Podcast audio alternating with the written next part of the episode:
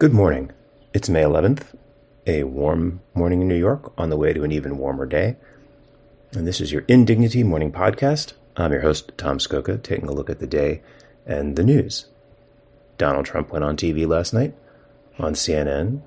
I didn't watch it because why would I want to watch Donald Trump this far away from an election? But my preferences clearly are not the preferences that won the day with a friendly audience and, by most accounts, an overmatched moderator. Trump apparently got to do his thing, jabber about how it was good to overthrow the election, tack some new defamation onto the defamation he was already found liable for against E. Jean Carroll, and otherwise do his thing. Brian Stelter, who lost his media reporting job at CNN under new CNN President Chris Licht, reports via Twitter that Licht is telling the CNN staff today that their Trump town hall made a lot of news, and that is our job.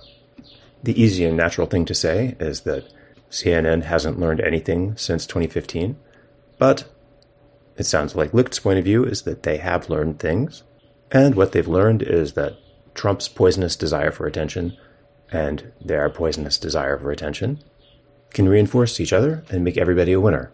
Well, everybody except the public and the world. Also, giving people the news coverage that's proven to work. The Times is all in on the new border crisis.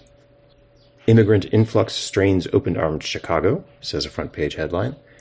And that is just a toe in the door as you open the paper to see one, two, three, four pages unified by a header saying the end of Title 42 and delivering a barrage of headlines.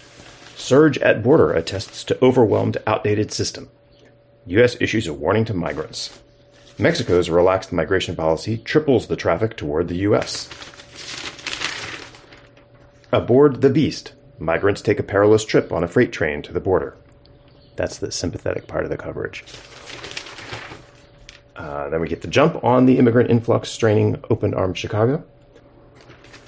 And New York's leaders spar over relocating migrants. And officials loosen shelter rules as city runs short of housing.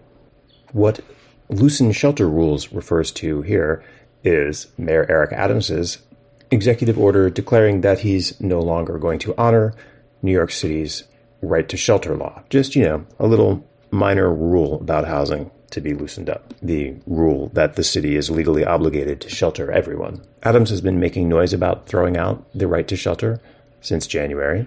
And so now that everyone's agreed to declare a border crisis, he's gone ahead and done it. The right to shelter may be the legal foundation of the last 40 years of shelter in New York City, but the mayor is a cop, and when the cops don't like a law, the cops don't follow the law.